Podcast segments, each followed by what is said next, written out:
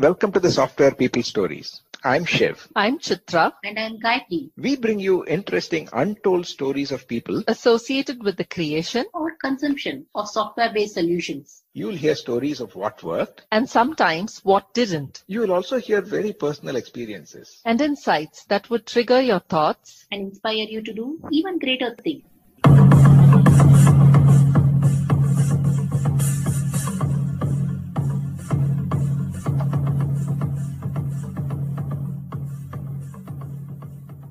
In this conversation, Jayaraman Raghuraman, known as Raghu, who is the Senior VP of Digital Engineering and Tech Debt at Schneider Electric, shares his experience over the last 30 years of his career from how he became a software developer to what were some of the driving factors for him to seek change and the varied experience that he has had across the world and what are his key approaches to getting things done. And he also talks about four key questions to ask oneself in deciding one's career. And finally, his perspective on the future of careers in IT.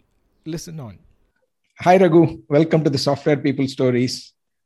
First of all, Shiv, good evening. Thanks, thanks for inviting me. I look forward to this discussion. Uh, thank you very much for the opportunity this is something that I've been waiting for a long time because I know that you've been doing a lot of interesting things. And uh, we have been catching up occasionally, but it's good to hear from you how it all started and how your career trajectory has been. Oh, absolutely, Shiv. First of all, let me tell you that I, I enjoy listening to your podcast. Uh, I have subscribed to your blog and uh, I think uh, PM Power and uh, you uh, bring in a lot of these human stories, which I love listening to. When I was preparing for our talk today, uh, one of the things which I was thinking about is how did I become a software developer? So I, even today, after 36 years in this industry, I like to call myself as a software developer more than anything else because that's what really is the passion I still hold in what I call the IT industry or the technology industry just to go back, uh, I came into this career by chance because uh, I was not a very good student during my 12th 12th grade or high school. I so i ended up uh, going the path which most people did. So i did a bachelor's in science with physics and math. I was always very good at uh, problem solving. So I, I used to be very fast at anything with trivia or anything where you broke down a complex problem. And uh, I think I would call myself as being at the right point of time. So when in the mid 80s, when I finished my bachelor's of science, I was really clueless on where my career is going to take take me ahead. What's my career? And I think my parents were worried. I was worried because uh, yes, I graduated in physics. I had an opportunity to come to the US to do probably post graduation, but that didn't excite me too much on going into theoretical physics and working on it. But during my last year in college, uh, I took an elective called electronic instrumentation, and there were two electives available. One was electronic instrumentation, another was computer programming. And the reason I had to take electronic instrumentation was that professor was known to my family and he wanted me to be part of that. So there was no way I could do the computer programming course in my last year because I knew the professor very well and he wanted me to be in electronic instrumentation.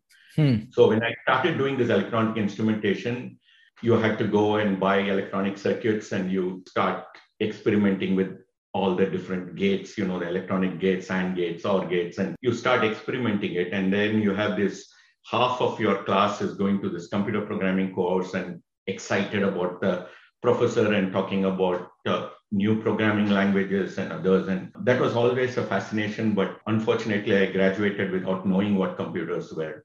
But that was the year, I think, when I, I so after my graduation, I decided uh, I did a residential program. Uh, I today what you call a gap year. I probably took a gap year without knowing I took a gap year. I learned German as a language because I was learning it through college and I I had visions of probably becoming a language translator.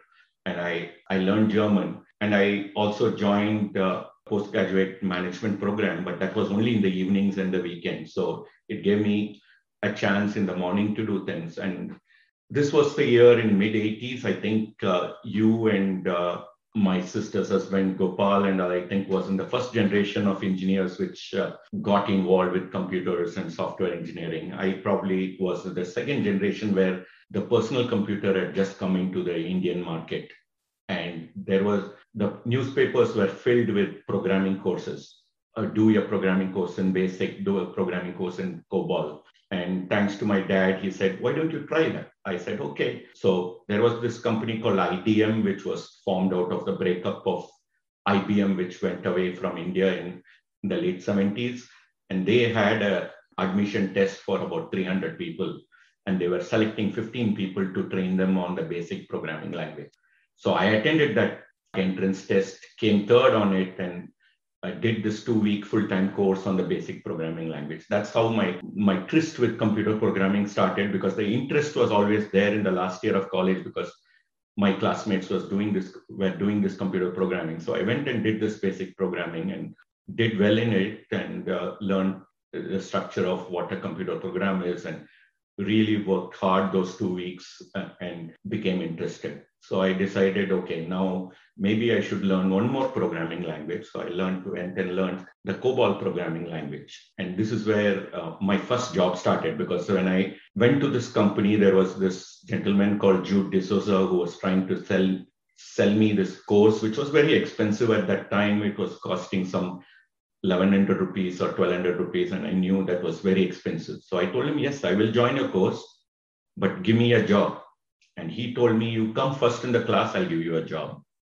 That's what i did. I went came first in the class and my first job started with that company where i was a programmer for one and a half years. So i was Nice. doing my master's uh, on the side but uh, thanks to my father used to worry about my career and all the time and others uh, in order to please him that i can do something on my own i went and took up this job which was not the most perfect job but my boss at that time uh, was a very hard taskmaster so he used to scare the hell out of the two of us were 22 23 years old uh, another friend of mine called norman tellis and my boss uh, he used to go out to visit clients or whatever it is. He used to come back at 5.30 in the evening, just when the office was closing. And this was in Nariman Point, you know, the, the business district in Mumbai. We were in 17th floor of one of the skyscrapers. He will come at 5.30 exactly when everybody's packing to go home. He'll call us to his cabin and said, what have you done? So he'll look at our program and said, what rubbish is this?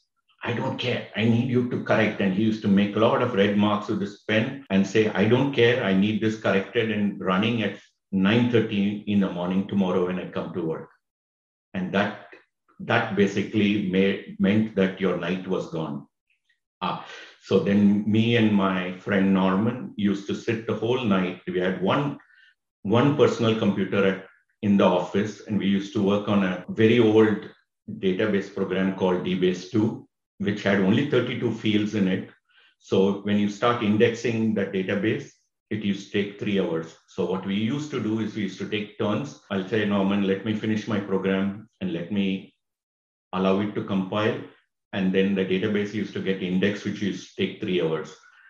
He would do the same thing. So both of us will leave it to indexing, go down, go down the Marine Drive, get the sea breeze, come back at about 8.39 at night and finish the compilation. That's how my programming career started, Shiv. Interesting. I think the perk was the Marine Drive walk. Yes, and we Yeah. used to get dinner. We used to get dinner money. So at least uh, the boss at that time was good with uh, uh, giving us dinner money. So we used to have ice creams and dinner, and but that really helped us learn computer programming. So I, I have to thank uh, my first ever boss, Jude D'Souza, for for his help with this. Yeah, that's a nice story to start. But after that, I know that you did take on different roles, different places, different organizations. So how was that from two perspectives? You know, one was what was the usual trigger for you to change? Was it a push or a pull? And second, while you had these triggers, what helped you choose? I think at some time, my first, if I summarize my first 10 years, was really the curiosity to learn new, new computer languages and be a better programmer. I was always very good at breaking down a problem and ensuring that uh, I solved it. So to me, my the reason I ran away from my first job was really a very very tough boss. He taught me a lot, but I had I think both my my colleague uh, Norman and I had matured well enough to know that we can do better. So we ran away from that job more to find something which is more conducive to our well-being and health. And I joined a company which was just starting, and uh, that company really exploited uh, my ability to take initiative. For example, in the second company I worked, uh, the personal computer was coming into the desks of executives. And all these companies like Colgate Palmolive, the Industrial Development Bank of India, Reliance wanted training for their people on how to use the computer. So I think some reason the CEO of this company, it was a very small company. I was employee number eight in that company. It was a small consulting boutique firm, and they exploited my ability to communicate. And I went, uh, I had a hell of a really a wonderful time for about two years. I did two things. During the day, I used to be a computer programmer. I used to work for marquee clients like Pfizer India, where I helped with order processing and invoicing. They were autom- automating their all their warehouses and distribution centers. And I actually helped in their whole order processing, invoicing, advance payroll, developing on their personal computers. I was a consultant to Citibank, which had one of the biggest mainframes at that time in India called the Prime Computer. I'm sure you you would have worked with Burroughs, so you would know the Prime Computer. And I, because I knew BASIC, they Citibank had a back-end banking system called Cosmos, and I became an expert in working on the Cosmos backend. So I was always sent as a consultant to Citibank to work on their backend Cosmos banking systems. I did a variety of projects there. So that was my morning job. Then my second job was really going to these companies like Colgate Palmolive. I'll give you an example. Colgate Palmolive appointed our company to help them train all their executives on the precursor to what we have as Excel, which was Lotus 123. So I, I taught 25 executives, all VPs and directors of Colgate Palmolive how to use Excel, how to use WordStar. I trained uh, executive admins who were typists how to use WordStar on the computer, which really helped me because I got to know how the personal computer was coming into the corporate rooms of the company. So that's why I call myself as a second generation of a software professional in India because I think people like you and others went in to work on projects abroad and how we, we, were using Indian resources, while I really went into the computerization of the Indian workplace. I helped in training people on how to use uh, the next generation secretaries and admins. I helped uh, finance people to use uh, the precursor to Excel, which was Lotus 123. I helped people using databases to build small programs. So that was the exciting time. Uh, and going back to your initial question, as usual, as I, I'm always looking for change. So after doing this for a few years, I had an opportunity to, I got recruited into a company where I learned the mainframe. So you asked me, why did I change the job? Not that I was not doing badly in this job, but now hey, the curiosity of learning a new mainframe. So I was taught IBM mainframe. I decided, uh, okay, I, I've learned the prime.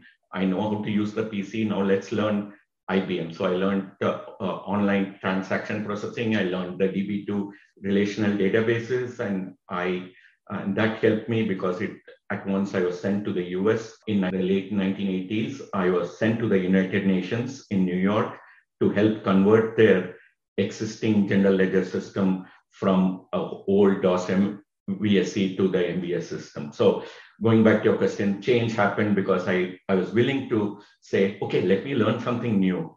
And that was the trigger to go to a new job, learn a new new language, new operating system. And that gave me a chance to go for my first visit abroad. And I had a hell of a, a very good time for for seven months living in New York City all alone and visiting with uh, United Nations. And even today, I tell my children, I was there in the United Nations when Nelson Mandela made his first trip after his prison to UN.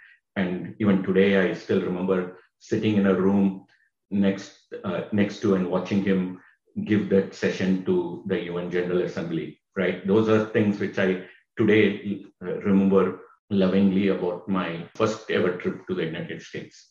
In some of these changes, you've also been working on different domains.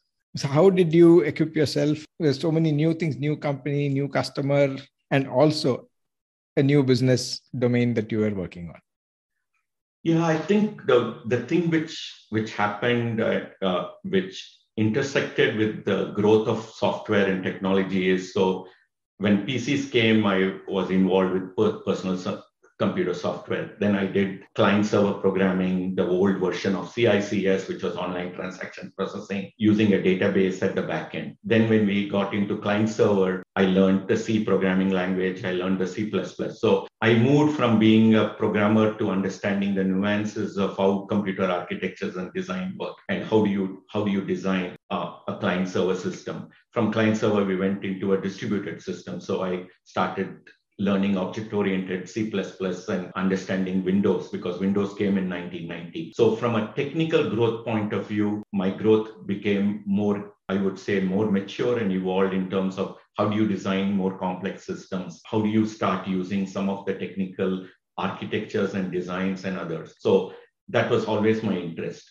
From a customer point of view, I think thanks to a lot of my managers, and I give credit to them, they understood that this person from India can communicate, right? So I was sent very early to, I was sent to United Nations. I was then came back. Uh, I lost my dad, so I decided I don't need to travel. I wanted to stabilize the family, so I decided to be in India. So then they allowed me to to go to Asia Pacific. So I I went to Thailand. Uh, was a relationship manager in one of the banks there because first I was a consultant to Citibank, then I became an employee of Citibank. Overseas India, I spent time in Thailand really taking requirements from customers there because they soon realized that even though I was technical, I was very good at probably understanding the business and understanding customers. So it gave me an opportunity to work closely with uh, with the business folks to understand how the process works and I became good at that. And then I used to come back to India and lead that project to completion because I, as I said, I didn't want to go away from India. So I used India as a base, but then I spent three months in Thailand and then I came back. I was posted in Singapore for a year. Again, the same way, work with business customers, but really working with the team back in India where uh, the team was actually developing the platform, the product, and others. So I think I became very focused on how do you build products. So even though I I spent first 16 years of my career in India. I have never worked in in a way where I've taken a project and said I will work on a project.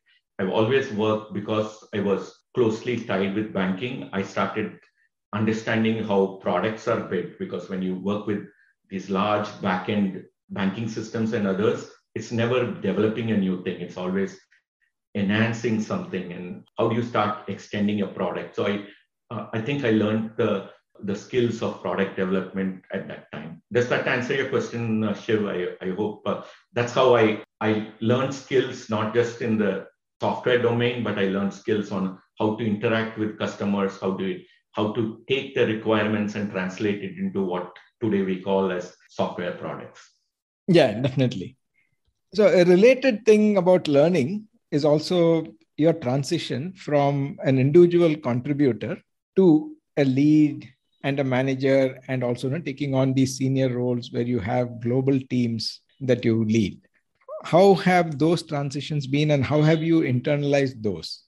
I think at some point in my career i the concept of being a manager attracted me uh, especially because i was i had done my management studies and i had managers who were good and bad. So at some point uh, i think uh, i uh, the reason I decided to be a manager and that I think came probably about six years, seven years, uh, six years into my career is uh, I was given a title of a lead and I was given about three or four young software programmers to mentor and help them.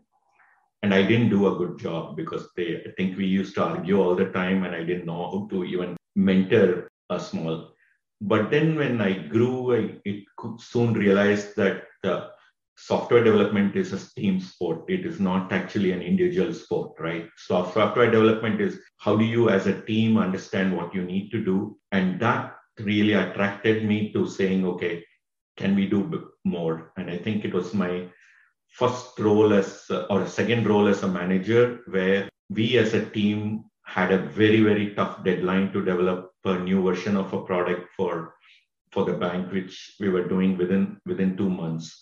And that uh, stretched my ability to understand what each person's strengths are and what my strength is.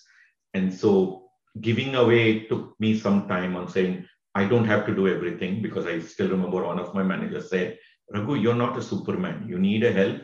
You need to ask. So I still remember that comment because he said, you think you can solve everything, but none of us, uh, none of us are superman. You're not a superman. So don't ask for help when you need to. And I think that helped me in my evolution as a leader because then I used to ask people when I met them, my team, to say, What help do we need? What are you struggling with this and others? That helped me grow.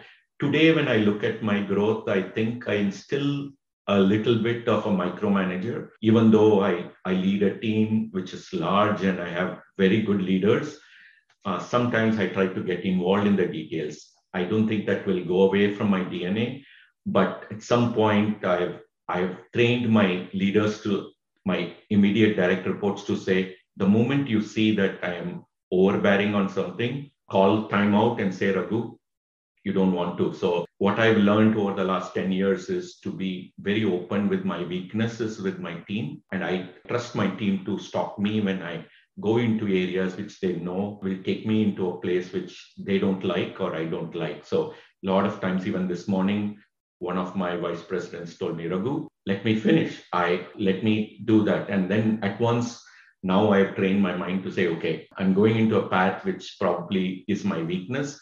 Let me stop from doing it. So I think I've grown more as a manager and a leader to understand what I'm good at. I'm very good at uh, thinking through huge problems and finding a way out. And I always, uh, if I think of a personal brand, I think I'm a good execution person. I'm a very good, today I have been known as Raghu can get things done. So whenever there's a difficult problem in any company, a lot of times people say, ask Raghu to do it because he can get it done. I may not know the subject, I may not know who can solve it, but I will dig into that problem and do it. So I know that's my strength. My weakness is I try getting into too much details all the time. And I now in my current role, I need to come back and say, I have enough people who will take care of it. Let me let me go back. It's interesting that on one hand, you said your tendency of micromanaging, you're becoming aware and then trying to curtail it. But you also use the term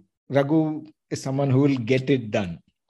So getting it done obviously means that you are not a Superman, but you are achieving the results of a Superman. Now, to do that, I'm curious with a globally distributed team, different cultures, time zones, work practices, styles, and all that. How do you stay in touch? And how do you sense what they need so that you can provide them the support to get things done? I'm not a hierarchical person. So, the one mechanism I use, which I would suggest to everybody, is I spend a lot of time on one on one. So, if you look at my weekly calendar, and this is something which I learned about 10, 15 years back when I was working at Dell, one of my leaders, incredible gentleman, I can I can name him in this call. His name is Ahmed Mahmood. Uh, he's now the CIO of General Motors. He used to be the VP for for Dell. He will spend enough time knowing about you, and usually people will not leave him. So when he moves within the company to a different role, thousand people will go with him. So he has this ability to motivate and amass huge amounts of people. And I learned a lot from him in terms of understanding an individual as a person. So he, I still remember my first day in the job.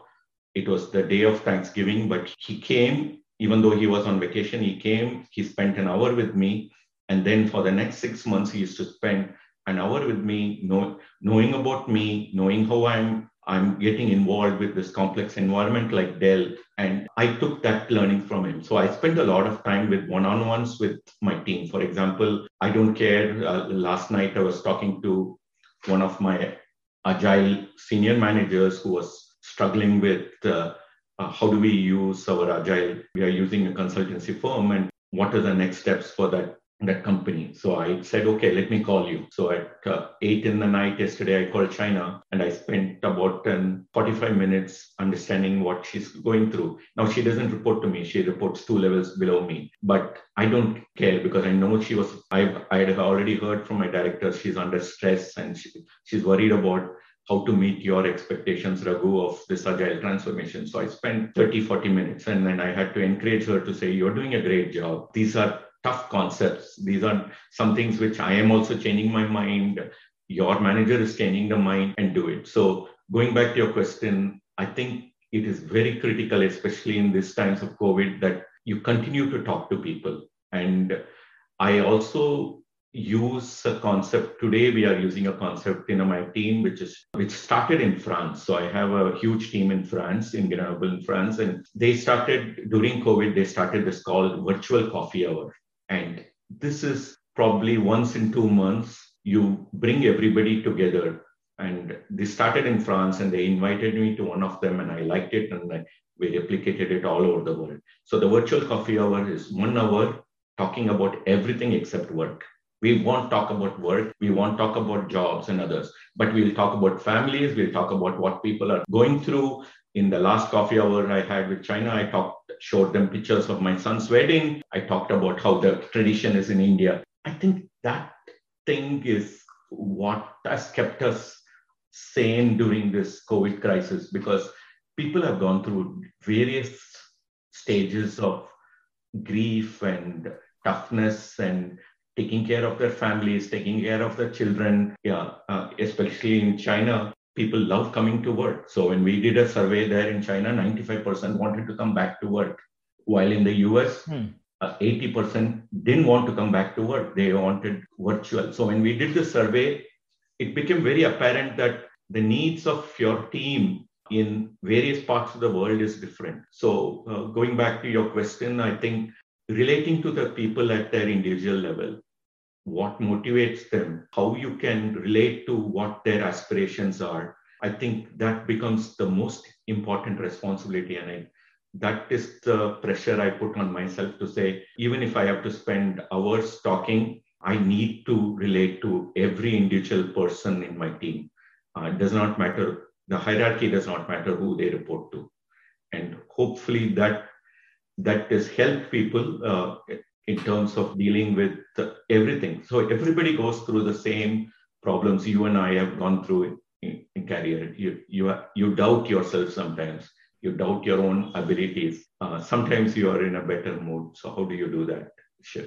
So how do you interact with, I don't want to call it dealing with, Raghus in your team?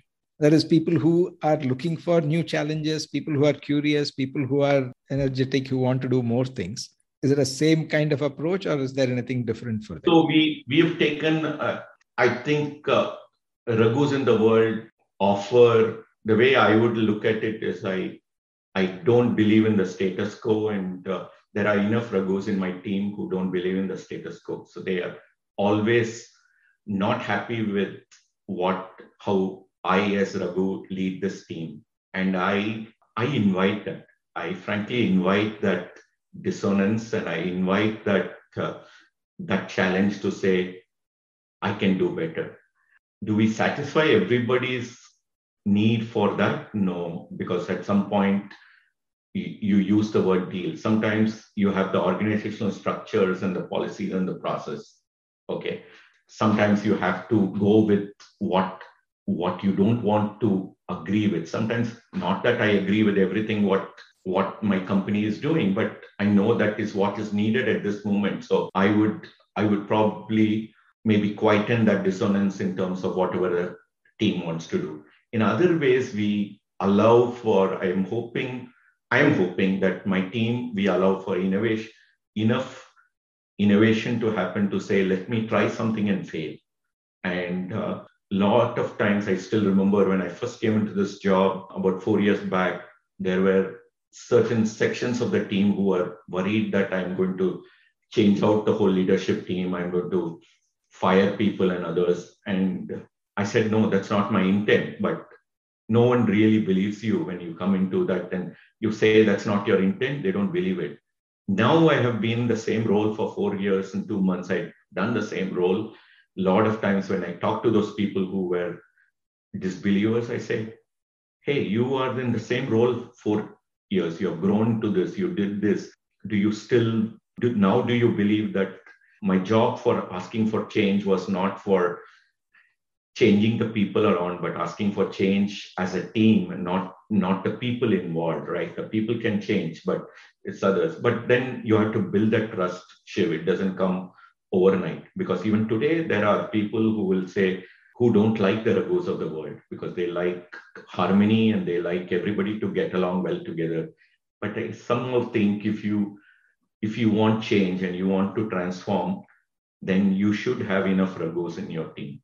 Yeah. So now this is from a, a Raghu's perspective. If I am a Raghu in a team and with all these different say information or misinformation that I'm exposed to, whether it is everybody says it is robotics. Everybody says ai ml i have to learn that and be technical or become an architect.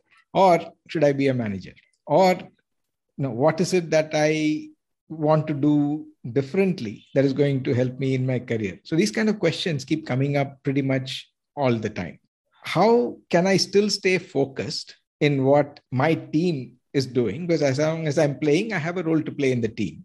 At the same time not accept status quo or become complacent? I would say the way everybody has to do it on their own. And the way I like to look at it is I like to ans- ask people to answer four questions. What am I good at? So the first question you ans- ask yourself is I have some experience, whether it's two years, five years, or I'm a friend. What am I good at? So answer that truth you don't have to send it to everybody. Answer yourself what you're good at. Second thing is, what are you not good at? So if you ask me, I'm not very good at executive presentations. I struggle struggle putting thoughts in in one slide in a visual manner. I have improved on it over time because I have to do that in my role to present to executives but I know that I need help there. I need. So, what am I not good at? So, going back to your question, whether I want to be a manager or whether I want to be technical, uh, let's first look at yes, I want to be a manager, but what is it I like doing, or what is it I'm good at, or what I'm not good at? The third and fourth questions are what do I like doing? And the fourth question is what I don't like to do. Okay. That you need to start. If you use that template, and then you start saying, what does Raghu or Shiv want to do one year from now? What do you want five years from now? I hope you will focus on what you're good at. You may be good at something, you may not like it. Okay. What do you like doing? And if you look at those two axes as how do I minimize what I'm not good at or what I don't like to do? And get to a role, whether it's a manager, whether it's a technical architect or others, what I like doing and what am I good at, I think you can find uh, your career growth, whatever that is. Yeah, that's really nice and very concisely put. So while I would like to continue our conversation, in the interest of time, I have to do something that I don't like to bring this to a close. So we normally close with the guests sharing any perspectives for you know, people who want to choose IT as a career, whether there is still a career in IT with all this talk of automation and everything else? I think look at IT as a career to really, if you are curious, if you are a curious person and want to learn the application of technology, I would say it's a very exciting field to be.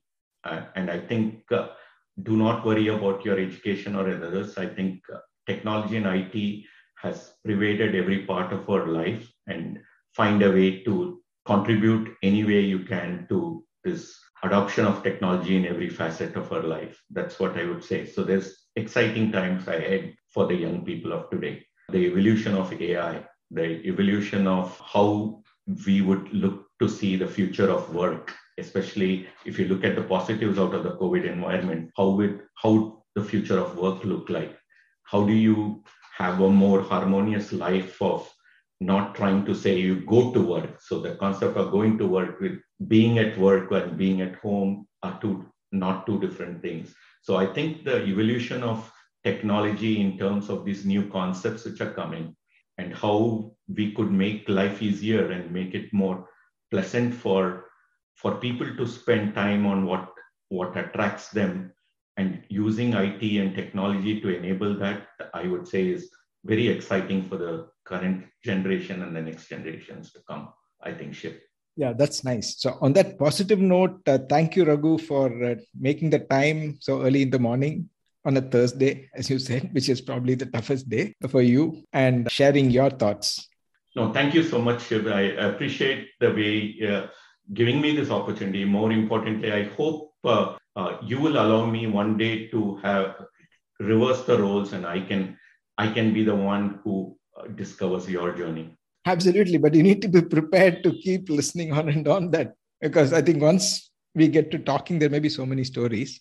That's one of the reasons for this podcast. Okay, I find every person has not only one story but so many stories to tell, and yeah, it'd be a pleasure to do it one of these days. Thanks, Shiv. Thanks, Raghu.